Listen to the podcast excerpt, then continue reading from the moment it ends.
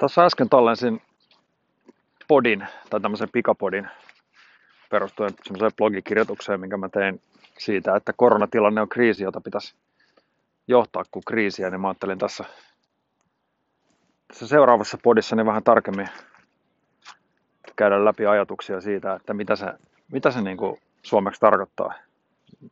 Miten niin koronatilanne, tai millainen kriisi se koronatilanne on niin kuin johtamisen näkökulmasta.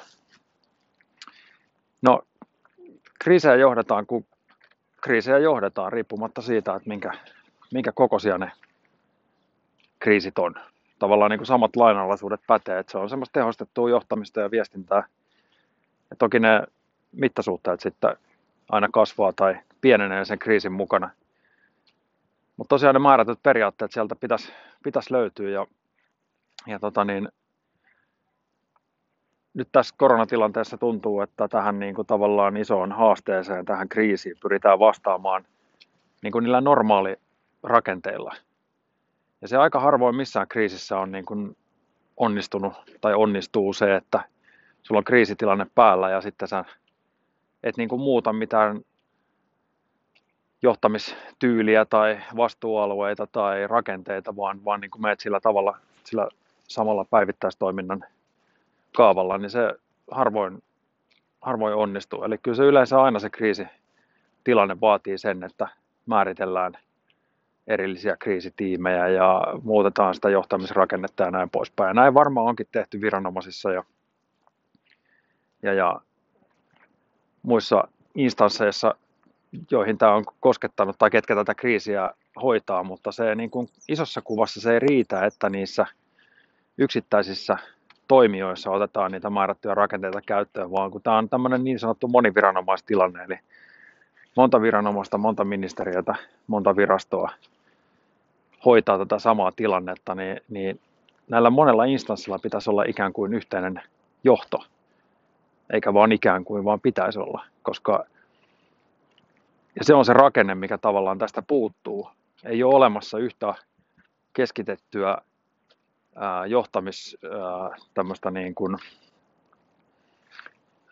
yhtä johtajaa tai yhtä johtotoimintoa, joka tätä hommaa pyörittäisi, joka esittelystä tekisi päätöksiä ja sen mukaan mentäisi, vaan, vaan nyt on niin kuin, lainsäätäjä tekee, tekee tota niin, lainsäädäntöä ja hallitus antaa omaa toimivaltaansa kuuluvia linjauksia ja, ja sitten tota niin, avit sun muut viranomaiset sitten tekee omat, omat hommansa ja, ja tästä johtuu se, että niitä päätöksiä ei niin kuin joka tilanteessa saada sillä tavalla niin tehokkaasti kuin, kuin olisi niin kuin tarve. Ja, eli, eli johtamisen pitäisi olla keskitetty. Pitäisi olla rakenne, joka mahdollistaa keskitetyn johtamisen. Ja mä en ole ihan tarkkaan tutustunut siihen koronan yrkkiin, mitä jossain vaiheessa oli ehdotettu, oliko presidentin toimesta. Mutta mikäli siinä on tämmöinen keskitetty johtamiselementti, niin, niin tota, siinä tapauksessa se olisi ollut, ollut tähän tilanteeseen kyllä varmasti ihan tervetullut ratkaisu.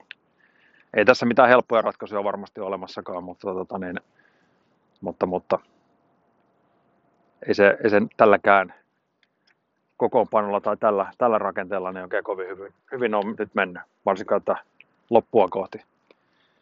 No toinen tämmöinen niin tärkeä asia, mikä kriiseissä pitää huomioida, niin on viestintä ja viestinnän tilannekuva. Ja nyt johtuen tästä edellisestä, mitä, mitä mainitsin, eli ei ole tämmöistä keskitettyä johtamisrakennetta, viranomaiset touhuaa omilla vastuualueillaan vähän niin kuin päivittäisen toiminnan tapaan, niin se, mikä tästä puuttuu, niin on myös tämmöinen keskitetty viestintä. Ja toki jokainen viranomainen viestii oman vastuun, vastuualueensa asioista, mutta tämmöisessä hajautetussa mallissa, niin se on kansalaisen kannalta niin kuin äärettömän hankala tilanne. Kansalaisen ja yrittäjän esimerkiksi kannalta. Ei voi olla niin, että kansalaisen pitäisi tietää, että tämä ja tämä asia kuuluu aluehallintoviraston vastuualueelle, alueelle, menenpä siis aluehallinto, viranoma, aluehallintoviranomaisen sivulle katsomaan, mitä he ovat päättäneet mistäkin asiasta. Tai mitä poliisi on päättänyt jostain asiasta tai, tai mitä sosiaali- ja terveysministeriö on päättänyt, THL, JNE, JNE. Tämän kaiken tiedon pitäisi tulla yhdestä luukusta kaikille kohderyhmille.